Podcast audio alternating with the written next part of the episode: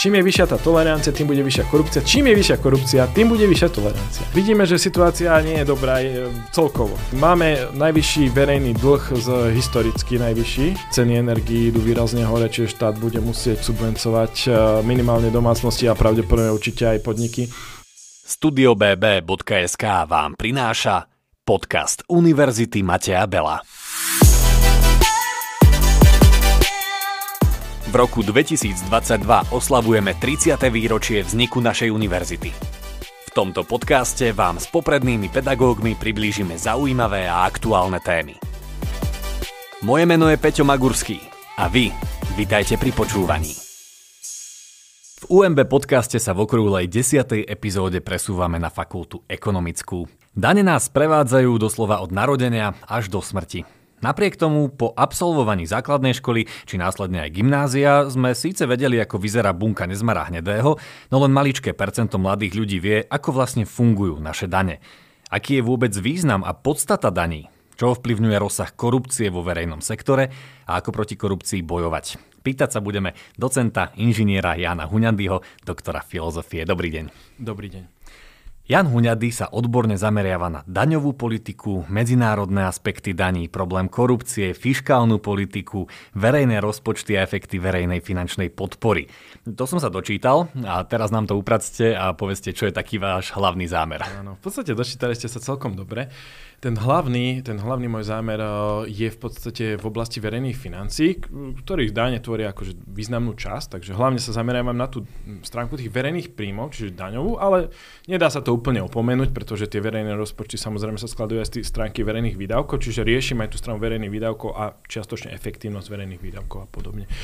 Okrem toho ďalej sa zaoberám ešte aj ďalšími otázkami, napríklad aj korupciou, čiže to súvisí s verejným sektorom veľmi úzko, alebo potom mm, inováciami, ktoré tiež čiastočne sa dajú prepojiť aj na podporu prostredníctvom verejných financií a podobne. Kde sa to zrodilo? Kedy ste sa možno začali trošku viacej zaujímať o tie peniažky?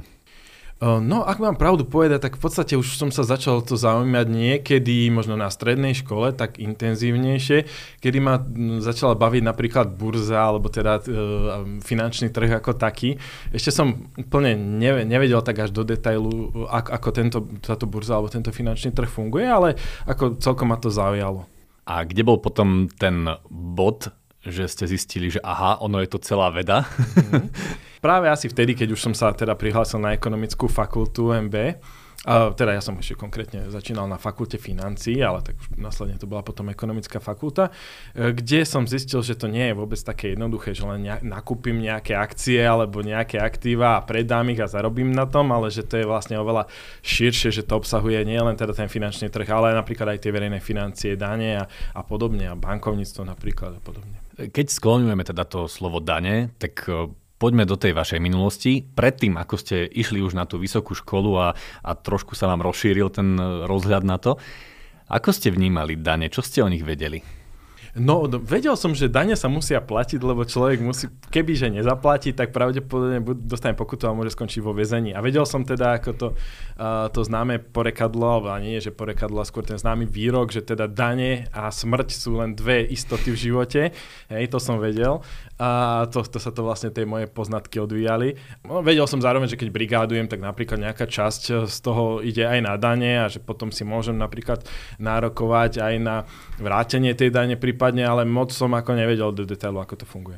Tak skúsme teraz človeku, ktorý nikdy nepočul o daniach, vysvetliť úplne jednoducho, čo to tie dane sú. Uh-huh. Dane sú vlastne nejaké povinné platby do verejných rozpočtov, ktoré platia teda buď fyzické osoby alebo právnické osoby, že podniky alebo teda nejakí buď zamestnanci, živnostníci a tak ďalej. Ale ešte dosť taká dôležitá špecifická vlastnosť tých daní, že keď už to tak členíme, že čo sú vlastne tie dane presne, tak je, že sú, mm, jednak sú, jednak sú samozrejme povinné, alebo teda obligatórne, musíme ich zaplatiť, ale zároveň sú tzv. Že neúčelové. Čo znamená, že keď ich zaplatíme do verejného rozpočtu, tak štát si môže, tak akože teraz veličene povedané, s nimi robiť v podstate, čo uzná za vhodné. Kým napríklad máme nejaké ešte poplatky alebo odvody alebo príspevky na sociálne zabezpečenie, ktoré nie sú mm, neúčelové, sú účelové, že idú na konkrétny účel, čo aj napríklad, teda, keď sa bavíme, aby sme to vyčlenili, tie odvody od tých daní alebo odčlenili, tak odvody idú na konkrétny účel, na to, sociálne poistenie, ktoré je potom z neho hradené, alebo teraz sú z neho hradené uh, sociálne dávky a podobne. To sme prišli už do tej súčasnej doby, ale možno mnohí si povedia, že ako tento systém vznikol, kto si vymyslel, že z toho, čo ja zarobím, mám niečo odviesť štátu. No áno, je to akože úplne, je to komplikovanejšie, možno, možno ako sa to zdá na prvý pohľad, no samozrejme tie dane sa vyvíjali nejak progresívne, postupne. Uh, keď ideme úplne do histórie, tak tie prvé také náznaky daní sú už v starovekom uh, Egypte, možno už v Egypte, potom následne v Ríme, alebo teda ešte skôr v antickom uh, Grécku a potom následne v Ríme, kde napríklad v tom antickom Grécku je zaujímavé to, že naozaj tam to platili tie dane iba občania a tí hrdí občania mm, to platili vlastne radi. Neviem, či úplne akože všetci, ale aspoň tak sa to traduje, že to bola taká ich výsada, že môžu mm-hmm. tie dane zaplatiť. Že úplne iný pohľad ako teraz. A bolo to vždy v nejakej mene, alebo existovali dane v naturáliach? Áno, áno. Dlhodobo práve, že existovali naturálne dane. Jednak aj platidlo bolo, to, to by sme možno šli ešte aj do podstaty peňazí, potom, že v podstate aj peniaze boli jednu dobu naturálne, veľmi dlho boli peniaze naturálne. Následne sa prišlo na, pre, na to, že to je nie celkom dobré, že sa tým zle platí, potom prišli drahé kovy a tak ďalej. A s tým práve to súvisí potom aj tie dane, že aj tie dane boli platené najprv na naturáliach, potom v nejakých drahých kovoch, alebo teda ako časť z, z toho príjmu v tých daň, drahých kovoch a následne teda prišli až do takej podoby, ako ich poznáme. Tie dane v minulosti sa nazývajú napríklad regály, kontribúcie a, a podobne, ako takéto názvy mali v, stre, v staroveku v podstate, alebo aj v stredoveku ešte potom následne. No ale vznikli preto, že aj vtedy mali svoj význam a ten význam sa asi až tak nemení, tak poďme sa pozrieť naň. Tu by som si dovolil trošku polemizovať, lebo ten význam vtedy bol akože v podstate len v tom, že panovník z tých peňazí nejakým spôsobom financoval svoj život a samozrejme nejakú armádu a nejaké, možno církov bola takisto z toho financovaná a podobne, ale teraz... Čiže sa nezmenilo nič. No, teraz tie funkcie toho verejného sektora sú oveľa, oveľa širšie. Hej. Zdravotníctvo, školstvo, sociálne, sociálne funkcie v podstate vznikli, dá sa povedať, na začiat, na polke 19. storočia, ale tak reálne sa začali oplatňovať až od 20. storočia. Čiže oveľa širší objem um, tých funkcií verejného sektora je momentálne financovaný tých peňazí, teraz tých daní. A tým pádom aj viacej tých daní treba. Tak poďme do súčasnosti a na Slovensko. Daňový systém Slovenskej republiky prešiel za 25 rokov zložitým procesom, o čom svedčí aj vývoj príslušných daňových zákonov. Daň z príjmov upravovali za toto obdobie tri zákony, ktoré boli novelizované spolu 124 krát, čo predstavuje priemerne 5 noviel za rok. Ako máme nastavené dane dnes v roku 2022? Áno, toto je ináč dosť dôležitý moment, čo ste spomenuli. Áno, zákon o daní z príjmov je najviac novelizovaný zákon vo všeobecnosti, čo nie je ináč príliš dobre. Keďže sa mení to daňové prostredie, alebo aj odvody sa menia, ale tie dane sa menia ešte viac, tak jednak podnikatelia, ale samozrejme týka sa to aj bežných občanov ako ako sú teda fyzické osoby alebo teda zamestnanci, musia sa prispôsobiť e, týmto zmenám. A to je niekedy dosť nákladné. My to ináč voláme vyvolané náklady zdanenia, že vlastne tieto náklady musí ten daňovník znášať už len v dôsledku z toho, že tú daň musí odviesť. Čiže nie len verejný sektor znáša nejaké náklady, vo forme miest, e, zamestnancov a podobne, ale aj súkromný sektor, alebo každý daňovník znáša nejaké vyvolané náklady zdanenia. Takže to je, to je, to je celkom zaujímavé. No a no, ešte k tej vašej otázke, ktorá, e, ktorá odznela, tak momentálne, ako, čo sa týka tej štruktúry tých daní, tak máme to tak nastavené, že máme nejaké priame nepriame dane, to je to základné členenie, tie priame dane sú dane z príjmov, dane z príjmov fyzické osoby, právnické osoby, a majetkové dane ešte. Majetkové dane tie väčšinou sú teda ako keby mm, v našom prípade, v prípade Slovenska sa týkajú hlavne samozpráv. A potom máme ešte teda tie nepriame dane, to sú dan z pridanej hodnoty a spotrebné dane. A ono sa to ešte potom samozrejme ďalej člení, ale neviem, či úplne až do detailu pôjdeme. Skôr mi išlo o to, že tých 124 e, noviel, mm. áno, 124 krát boli novelizované. Je to vždy o tom, že prihlásia sa, ja neviem, sektor podnikateľov, že nie je to dobre nastavené, potom niekto iný sa zase ozve? No, niekedy by som povedal, že bodaj by to tak bolo, že to je akože motivované práve tými daň, poplatníkmi alebo teda daňovníkmi, ktoré platia tú daň. Nie som si úplne istý, či to, je, to, či to je vždycky takto. Tam samozrejme vždy závisí od toho, že aké priority má tá vláda v daňovej oblasti, v daňovej politike a ktoré dane teda chce tomu zvyšovať alebo znižovať. Tie dane majú jednu veľmi dôležitú funkciu a to je fiskálna funkcia, že v podstate prostredníctvom daní sa vyzbierajú zdroje na to, aby sa financovali potom verejné statky a verejné služby. Čiže oni keď chcú financovať viacej nejakých verejných statkov, verejných služieb, ako napríklad momentálne alebo nejakú tá sociálna funkcia dominuje, musia zvyšovať, zvyšovať daňové zaťaženie a potom le, samozrejme logicky vychádza, že nejakú tú daň musia zvýšiť alebo zmeniť nejakým spôsobom. A to je už len na nich, že ako sa rozhodnú. Či práve zvýšia tie priame dane alebo nepriame dane podľa toho, ako, čo, čo je pre nich ako mm, kľúčové. A to je aj tej, z hľadiska tej politiky, ktorú oni presadzujú, je tiež zaujímavé, lebo napríklad pravicové strany väčšinou zvyknú skôr preferovať, keď už sa majú nejaké dania zvyšovať, tak skôr akože tie spotrebné dania, teda dania zo spotreby, a zase ľavicové strany, alebo možno aj tie stredové strany skôr zvyšujú, mm, dajme tomuto zdaňovanie napríklad právnických osôb, možno fyzických osôb a podobne, čiže je to špecifické. Mm-hmm.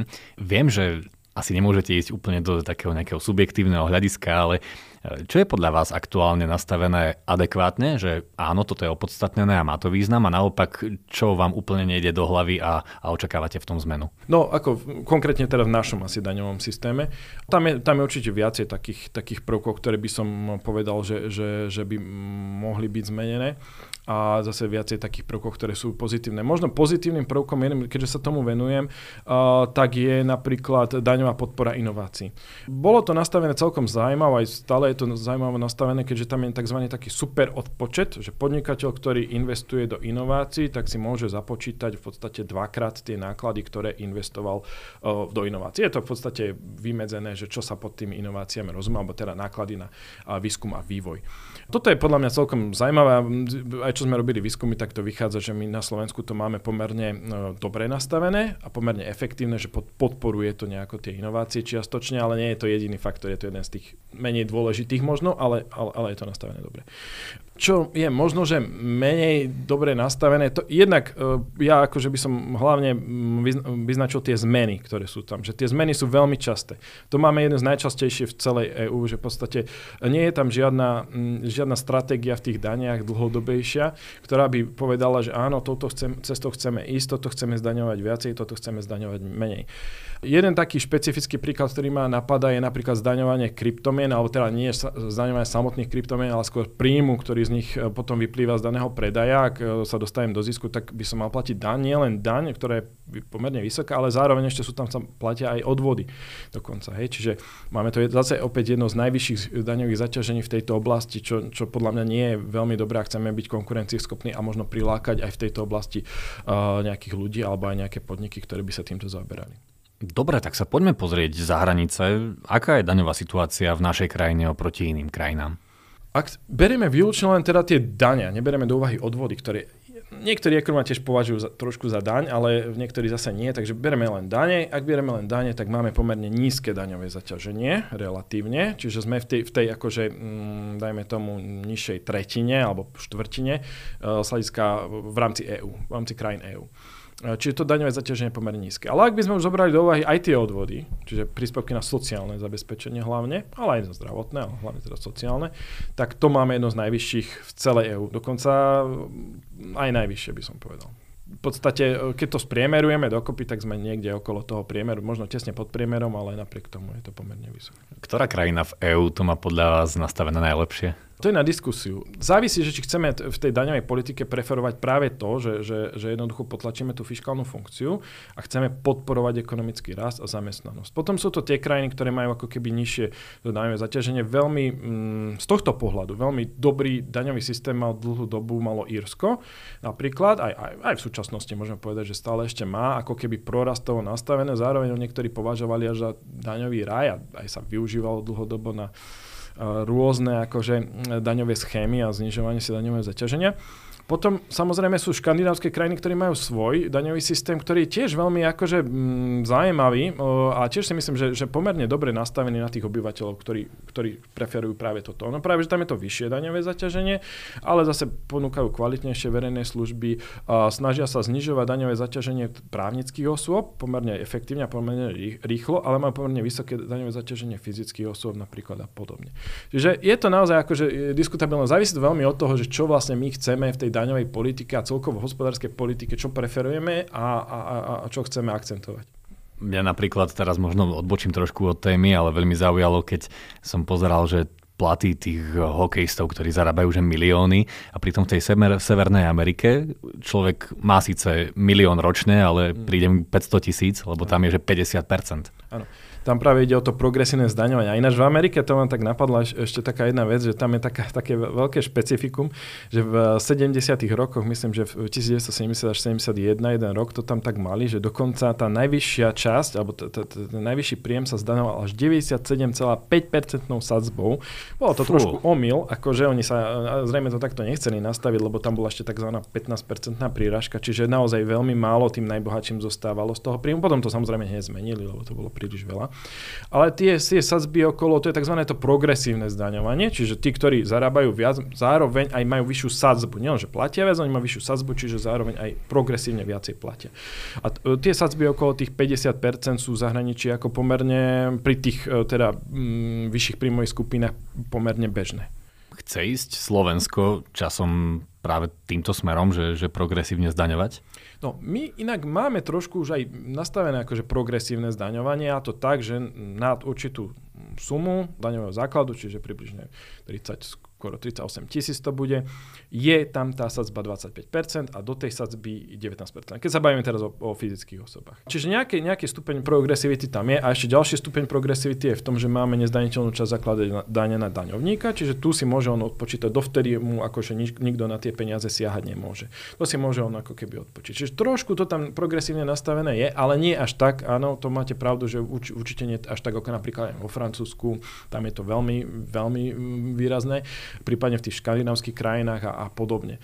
Či chceme ísť touto cestou, to je opäť akože na diskusiu. Ja si myslím, že e, nebolo by to celkom dobré. Ako ja, ja osobne zastávam ten názor, že nejaký stupeň mierny progresivity je odôvodnený neviem, či to má, môžem teraz aj vysvetľovať, ale že prečo, ale v podstate ja, ja, ja si myslím, že áno, že je odôvodnený, ale nejaká príliš veľká progresivita potom môže zabíjať motiváciu tých ľudí.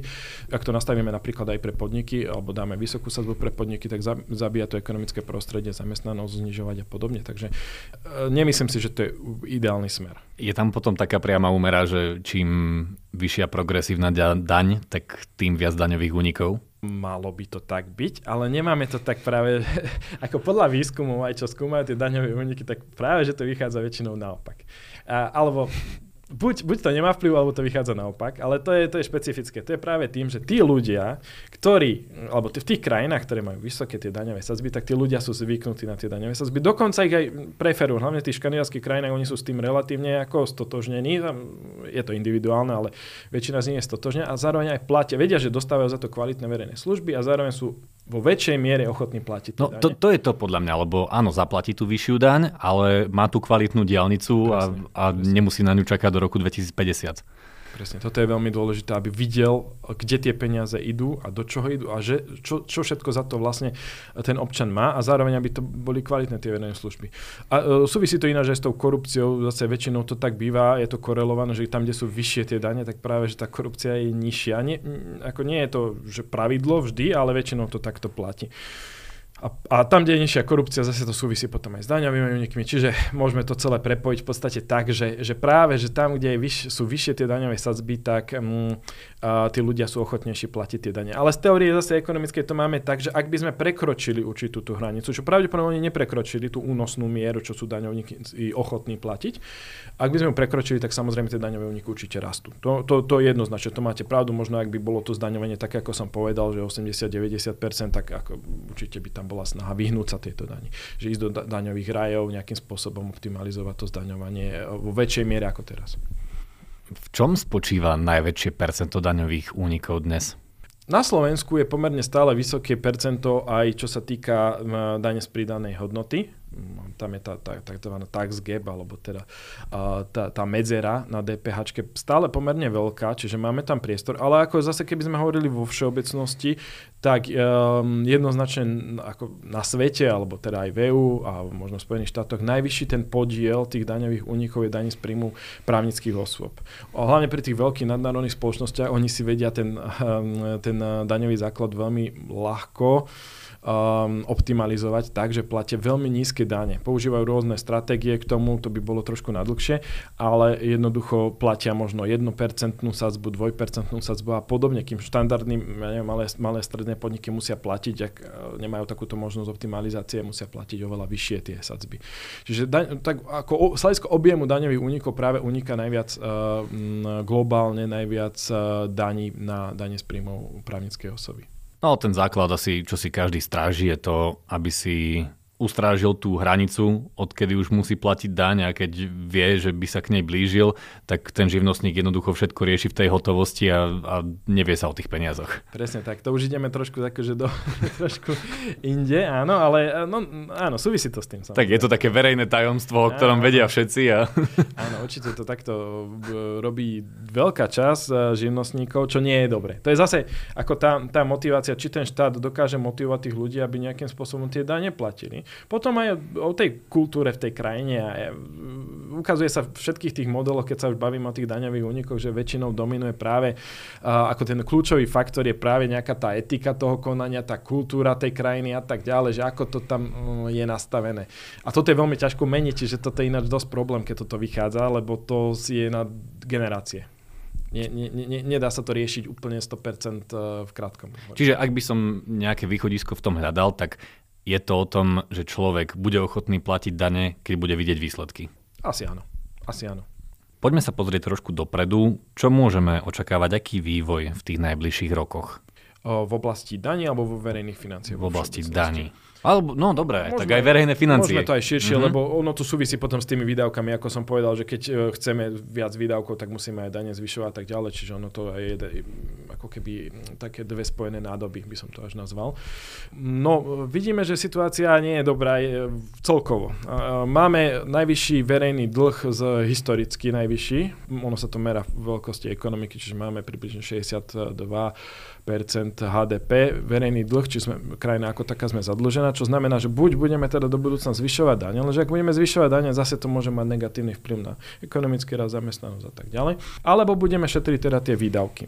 Čo je akože schodnejšie, lenže zase v momentálnej situácii uh, to nie je priechodné a je jasné, že to ani nemôžeme robiť, keďže vieme, uh, že uh, ceny energií idú výrazne hore, čiže štát bude musieť subvencovať minimálne domácnosti a pravdepodobne určite aj podniky do určitej miery. Alebo nerobiť očkovacie lotérie. Áno, a, e, treba nájsť tie výdavky, kde sa dá ušetriť a tých tam bolo určite veľa aj za, za, za, za, za túto vládu, aj za tie predchádzajúce vlády, vždycky sa tam nájde niečo.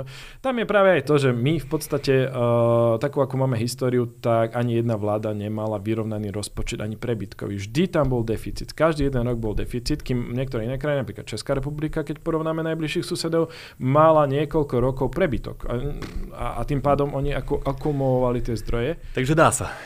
Takže áno, dá sa aj tak, ale u nás sa asi zjavne nie, zatiaľ sa nedá. No, u nás.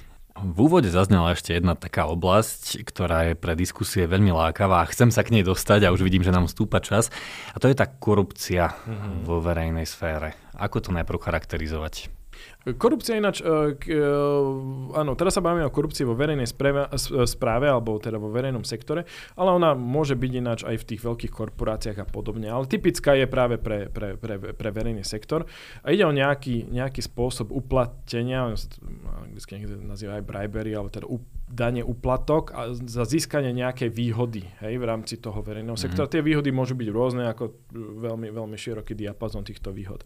No a veľký problém práve tejto korupcie spočíva v tom, že narúša ako keby ten systém, znižuje efektívnosť tohto systému a mm, ako keby tie, tá, tá motivácia je tam uh, nie, nie, nie, celkom dobrá. Nie je založená práve na uh, nejakej tej zvýšenej efektívnosti, ale práve naopak. No a ako proti tomu bojovať? Mm, to je tiež akože pomerne ťažká otázka. Alebo bojuje sa proti tomu? Ale áno, určite. určite. Aj, aj v, na úrovni, alebo v prípade Slovenska, na, na úrovni eh, jednak EÚ, na úrovni štátu, na úrovni samozpráv. Všade vidíme, že už dlhodobo sa akože je snaha bojovať proti tej korupcii. Či to prináša nejaký efekt, eh, ťažko povedať, no, lebo eh, je, je taký rebríček, CPI sa to volá, to netreba zamieňať, teraz sa často CPI spomína v súvislosti s infláciou, toto, toto je iné CPI, volá sa to, že Corruption Corruption Perception Index, čiže ako, ako ľudia vnímajú tú korupciu. No a v tom sme napríklad ako Slovensko stále sa motáme okolo tých posledných miest v rámci EÚ, teraz sme nejaký 5. od konca na nejakom 56. mieste na svete. Čiže či už robíme také opatrenia alebo iné opatrenia, stále ako keby uh, ten efekt nie je až taký, ako by sme čakali. Ako proti tomu bojovať? Uh, sú, sú, sú rôzne spôsoby. Uh, jeden z tých spôsobov, aj teraz vidím, um, komunikácia uh, zo strany vlády je taká, že ako keby máme, um, nemáme sa bať oznamovať tú korupciu. Hej? Že to je jeden zo spôsobov, že teda vyzveme ľudí, aby oznamovali tú korupciu. Môže byť efektívny niekedy, ale ja osobne akože uh, sa mi to zdá také už, už na hrane, že aby sme teda ľudí motivovali, aby teda kvázi bonzovali na tých druhých. Môže to byť za určitých okolností efektívne, ale niekedy e, to môže byť až kontraproduktívne. Skôr opäť, jeden z tých nástrojov napríklad je digitalizácia. Ono sa ukazuje, že napríklad aj teraz, keď je, prebieha digitalizácia vo verejnej správe a tie procesy už automatizované, je tam menší priestor na tú korupciu. Jednak s tým, že napríklad keď ja online komunikujem e, s vládou, tak nekomunikujem priamo s tým konkrétnym nejakým uh, zamestnancom tej verejnej správy, ale teda komunikujem, ja neviem, cez server s niekým a tak ďalej. A tým pádom tie moje možnosti na korupciu sú nižšie. Samozrejme nerieši tú korupciu na tých najvyšších úrovniach, hej, tu sme už niekde úplne inde a tam, uh, tam riešením jedine dobrá legislatíva a vymáhanie týchto vecí a aj bráne politickej zodpovednosti a aj možno my ako občania by sme mali očakávať, že tí teda politici na tých najvyšších miestach uh, sa budú tak správať, že, že nebudú korumpovateľní. Ono podľa mňa trošku ide aj o to, že je to v nás zakorenené, že či sa dá vôbec riešiť to, ako, ako sme vychovávaní v rámci tohto štátu, že, že keď si ten uh, rolník ukradol, tak mal viac ako ten druhý rolník potom, ja neviem, človek ide hej, do školy a keď ocino vymaluje obývačku pani učiteľke, tak z trojky na vysvečku už je dvojka. A tak sa to posunie až do tej vlády a keď človek príde ku koritu, tak jednoducho má chuť sa najesť. A keď nespravíme to, že toto, čo je zakorenené v nás, sa, sa odstráni, tak asi sa to nezmení nikdy. Presne tak. Dá sa to zmeniť? No ono, toto presne vychádza aj v tých výskumoch, e, ktoré, ktoré som realizoval napríklad ohľadom korupcie že veľmi, eh, v podstate asi najdôležitejší faktor je vnímanie korupcie. A to je úplne iné, že napríklad ako my vnímame, čo je ešte korupcia a čo už nie. A v iných krajinách, napríklad teda zase sme pri tých škandinávskych krajinách, úplne iný, iný stupeň vnímania tej korupcie je tam a iný vním, eh, stupeň vnímania tu. Čo sme ochotní tolerovať, alebo tolerancia voči korupcii. U nás je tá tolerancia oveľa, oveľa mm, vyššia, mm-hmm. môžeme povedať, alebo teda tolerujeme oveľa viac a tam je oveľa nižšia. A toto sa ukazuje ako kľúčový faktor, čiže najprv ako keby, ono, ono sú to zase opäť, e, navzájom to súvisí v ekonomii, všetko so všetkým súvisí a tu na to veľmi pekne vidno, že jednoducho, čím je vyššia tá tolerancia, tým bude vyššia korupcia, čím je vyššia korupcia, tým bude vyššia tolerancia. Že ono je taký začarovaný kruh trošku a je, je otázka, ako to riešiť, či vzdelávaním napríklad tých ľudí, alebo nejakým, alebo teda, teda zákon vymáhaním tých pokutami vyššími, trestami. Ťažko povedať, ale ako toto je veľmi, veľmi zásadná vec práve to vnímanie tej korupcie. No je to asi nastavenie toho systému. Ja, ja môžem povedať len skúsenosť, keď sme boli v Katare a tam nám hovorili najprv teda o platoch, ktoré tam sú, ale potom o trestoch, ktoré sú.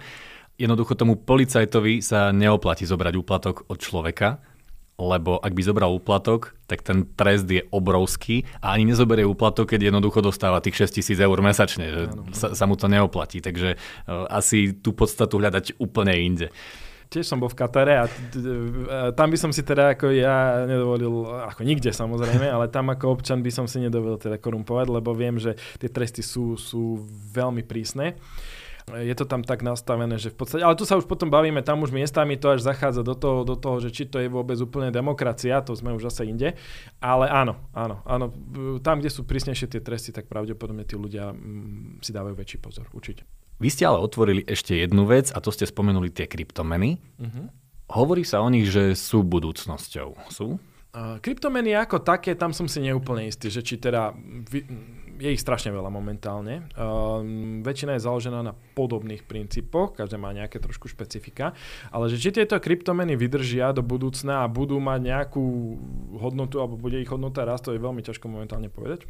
Čo som si ale takmer istý, že tá, tá technológia, ktorá je za, za nimi, čiže blockchain, tá pravdepodobne vydrží, je to inovatívna technológia, ktorá bude používaná či už v bankovníctve, alebo v rôznych oblastiach. Dá sa ta, ten blockchain technológia sa dá využiť napríklad aj vo verejnej správe mimochodom, alebo v verejnom sektore. Čiže ja, ja myslím, že, že toto má svoju budúcnosť, to, čo je za tým. Či, či už samotné kryptomeny, uvidíme. Samozrejme vo financiách je veľmi uh, často sa stáva to, že vznikne nejaká bublina napríklad. A to, mm. to, to, to sa pravdepodobne stalo aj na kryptomenách. A nie len jedna, ale možno ich bolo aj viacero, že jednoducho ľudia investovali v domnení, že určite je tam istý výnos, že tak ako to rastlo minulý rok, tak to bude raz budúci rok a tým pádom, ja keď tam vložím 10 eur, budem mať o rok 20 eur a ďalší rok, ja neviem, 30, 40 mm. a tak ďalej. Ale to, to, to neplatí, hej, ako to vôbec vo financiách neplatí a hlavne vôbec niekedy tam je teda tá bublina. Tam už potom, keď vidím, že sa vytvára tá bublina, tak už práve, že by som mal skôr odtiaľ pomaly utekať a nie tam ešte investovať viacej tých peňazí. Ako vidieť tú bublinu? No, o, sú na to ako rôzne predikcie, e, ekonomia sa snažia predikovať predikovali niektorí, ale na, na, na nešťastie to bola menšina. Tí, napríklad aj keď bola tá prvá finančná kríza v roku 2009, že tie ceny nehnuteľnosti sú už príliš vysoké, uh, mali by sme byť obozretní a takisto aj niektorí ekonomia tvrdili napríklad pri týchto aktívach, ako sú kryptomeny a podobné, že tá bublina tam je. Ono, tá bublina je spôsobená trošku aj ináč menovou politikou uh, centrálnych bank, pretože kvázi natlačili sa E, nové peniaze. Tie peniaze, tých peniazí bolo veľa. Bola to tzv. expanzívna fiskálna politika. Ľudia mali veľa peniazy, nevedeli, mm-hmm. čo s tým robiť. Niektorí ešte cez korunu sa to posilnilo, lebo sedeli, sedeli doma, takže investovali kvázi niekde, napríklad do kryptomien alebo niekde inde. A, a bolo vidno, bo, boli tam nejaké náznaky teda už toho, že, že, že pravdepodobne m, mm, ten trh s kryptomenami je, je na tom takto, že tam nejaká bublina sa vytvára. Ale nie, nedá sa to samozrejme vždy identifikovať, ako je to, je to ťažké. Keď sme to takto otvorili, tak naozaj jedna skupina ľudí je teraz na tom tak, že dokáže si za 5000 eur kúpiť jeden bitcoin, alebo že koľko to vychádza, ne, neviem ako to aktuálne je. Okolo 19 tisíc momentálne. Potom je tu skupina ľudí, ktorým polovica príjmu ide na elektrínu a druhá polovica na plyn. Uh-huh. Z tejto situácie myslíte, že kam sa vykorčuluje? Uh-huh. To je dobrá otázka. Ak sa bavíme naozaj o tejto kríze, ako je, hlavne prioritne o energetickej kríze, tak áno, tá sa dotkne zrejme z domácností najviac práve tých nižších príjmových skupín. To je jednoznačné, keďže zo svojho príjmu dávajú najviac na energie a zároveň najviac aj na, na, na tie tovary, ktoré, e, ktorých cena sa odvíja od tých energií, čiže napríklad od, od e, tovary bežnej spotreby alebo potraviny. Čiže bude sa to dotýkať predovšetkým tých, ktorí majú nižší príjem. Povedzme si to tak, že keď niekto zarába, ja neviem, 5000 eur a zvýši sa mu cena uh, energie z ja neviem, 500 eur, alebo teda nie cena, ale to, čo platí jeho náklady na energiu z 500 eur na, na 1000 eur, tak ešte stále to je únosné. Ale keď sa to stane niekomu, kto, kto, kto má zarába ani 1000 eur, tak už je problém ako, ako z tejto krízy von je, je veľmi ťažko povedať, pretože ona tá kríza je ovplyvnená externými faktormi, čo je jednak vojna a jednak e, ešte sú tam ďalšie faktory, ktoré, ktoré spôsobili práve toto. Strana ponuky napríklad, že, že, uh, že tá ponuka tých um, energetických nosičov alebo teda elektriny a plynu je obmedzená. Ponukový šok nastal, dosť výrazný a preto tá cena išla hore. Čiže ono, keď to chceme naozaj riešiť akože, že do dôsledkov, tak musíme vyriešiť najprv práve toto. Mm. Tá, tú ponuku. Tej, a to, to, to, to sa veľmi ťažko rieši, keďže by museli byť noví producenti a tak ďalej, ktorí samozrejme nejakí sa objavujú a tak ďalej, ale proste je, tá kapacita je tam obmedzená. Ak to chceme riešiť len dôsledky tej krízy, akože teraz, tak môžeme samozrejme dotovať uh, teda tých, ktorí s tým budú mať najväčší problém. Veľký problém samozrejme s tým budú mať aj podniky, ktoré využívajú uh, elektrickú energiu alebo teda plyn uh, v nejakom väčšom objeme. A to sa už ukazuje aj teraz, že jednoznačne ako Slovalko a ďalšie prepúšťajú a sú nutení zatvárať alebo rušiť, rušiť tú výrobu. Takže samozrejme aj v tejto oblasti treba nejakým spôsobom dotáciu. Teraz sa črtalo nejaké európske riešenie, nebolo úplne ideálne pre Slovensko, alebo teda nebolo moc dobré pre Slovensko, až také výhodné. Takže mm, je to jedno z tých riešení. Ale to ako keby stále, e, dá sa povedať, e, riešime až tie dôsledky tej krízy. Ja som počúval rozhovor s Petrom Krištofovičom, známym podnikateľom, ktorý hovoril o tom, že sa stretli akoby také tri aspekty a to je, to je vojna, to je pandémia a ešte aj digitálna transformácia. Mm-hmm. a, a že je sám zvedavý, že kam to ľudstvo vykorčuluje z toho, lebo veľa miest zanikne, veľa miest vznikne a že, že pripravení sú na, najviac tí, ktorí sú schopní sa adaptovať. Presne tak. Čo to podľa vás znamená? No, adaptovať, presne tak, lebo ako v prípade tej digitálnej transformácie, tam je, tam je to zrejme, že niektoré tie miesta, ktoré sú momentálne vytvorené, alebo tie typy tých miest už e, o 10-20 rokov nebudú existovať, možno už aj o 5 rokov nebudú existovať a je ich pomerne dosť, je ich pomerne veľa. A títo ľudia, celá tá masa týchto ľudí sa bude musieť prispôsobiť tomu a to znamená, budú musieť uh, buď sa rekvalifikovať nejakým spôsobom, alebo teda ne, možno, možno niektorí pôjdu do dôchodku, možno niektorí budú nezamestnaní, ale teda dúfajme, že väčšina sa nejakým spôsobom rekvalifikuje a bude uh, mať nové tie skily alebo tie zručnosti, ktoré ten trh práce bude vyžadovať. A to sú hlavne teda skily v oblasti digitálnych technológií, automatizácie, dátovej analýzy napríklad, možno aj v oblasti teda toho blockchainu, čo som spomínal, alebo ešte, ešte, ešte ďalšie. A je to samozrejme veľmi ako idealizované povedať si, že že, že väčšina tých ľudí, alebo všetci tí ľudia, ktorí teraz, ja neviem, robia v bani alebo robia poľnohospodára, že sa zrazu uh, bude z nich, ja neviem, informatik alebo niekto. Hej? Čiže ako uh, asi to nie je úplne reálne, ale musíme postupne nejakým spôsobom, to je zase úloha aj školstva, aby sme sa prispôsobovali týmto, týmto trendom a postupne teda budovali tú pracovnú silu pre o 10 rokov, čo bude, o 20 rokov, čo bude a tak ďalej. Že tú ekonomiku, ktorá sa uh, už bude uh, vysoko digitalizovaná. A moja posledná, neviem či otázka, ale minimálne téma smeruje práve do toho školstva. Ako prebieha to vzdelávanie mladých ľudí v oblasti financií dnes? Sme ďalej ako v minulosti? Určite. Akože, uh, ja si myslím, že financie uh, sú jedna práve z tých oblastí, ktorá sa jednak aj dosť rýchlo vyvíja.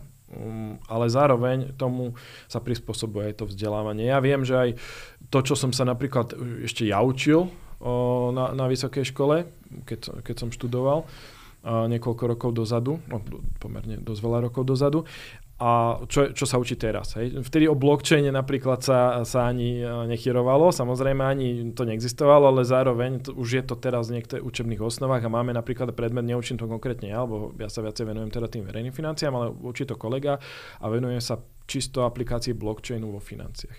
A tak ďalej. Akože máme takých príkladov viacej. Takisto aj v oblasti daní. Uh, tiež, tiež tam, keďže je to taká meniaca sa oblasť, tak ja napríklad musím meniť tie, ten obsah tých mojich prednášok a seminárov v podstate každý rok a niekedy ešte aj, aj počas roka. Čiže mm-hmm. ono, ad, snažíme sa adaptovať na, na, na tie zmeny. Samozrejme, je tam ešte veľký priestor na zlepšenie, to zase ako nebudem klamať. Uh, najmä, čo aj napríklad v oblasti tej dátovej analýzy by sme mohli možno ešte viacej a tak ďalej. Ako je tam, je tam priestor určite na, na zlepšenie.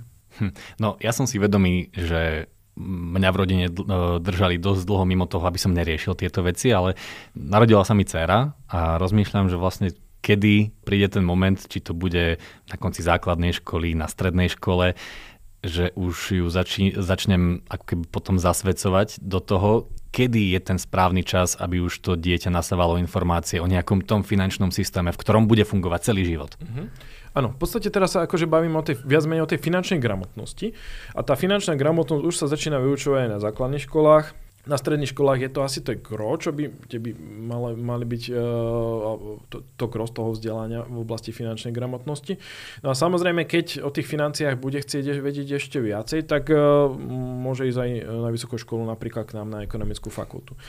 Ťažko povedať, že kedy. Ja si myslím, že konkrétny ten vek závisí od, od, od toho, ako to, to dieťa vníma, ale ja si myslím, že už pri tých 6-7 rokoch nejaké tie základy o tom, že uh, toľko to pozri stojí, uh, neviem, uh, toto lízatko, ktoré ti kúpim a ja zarábam, dajme tomu toľko, aj, alebo možno, že už aj dať nejaké také smiešne sumy tým deťom, že aby s tým vedeli akože hospodáriť možno nejakých 50 eur uh, na mesiac, že či, čo si za to asi tak kúpia uvažovať, že keď si kúpiš toto, už si nemôžeš niečo iné, alebo si ušetríš peniaze a budeš ich mať e, ďalší mesiac viacej, alebo nejaké takéto veci. Ja si myslím, že, že kľudne už od tých nejakých 6 rokov dajme tomu.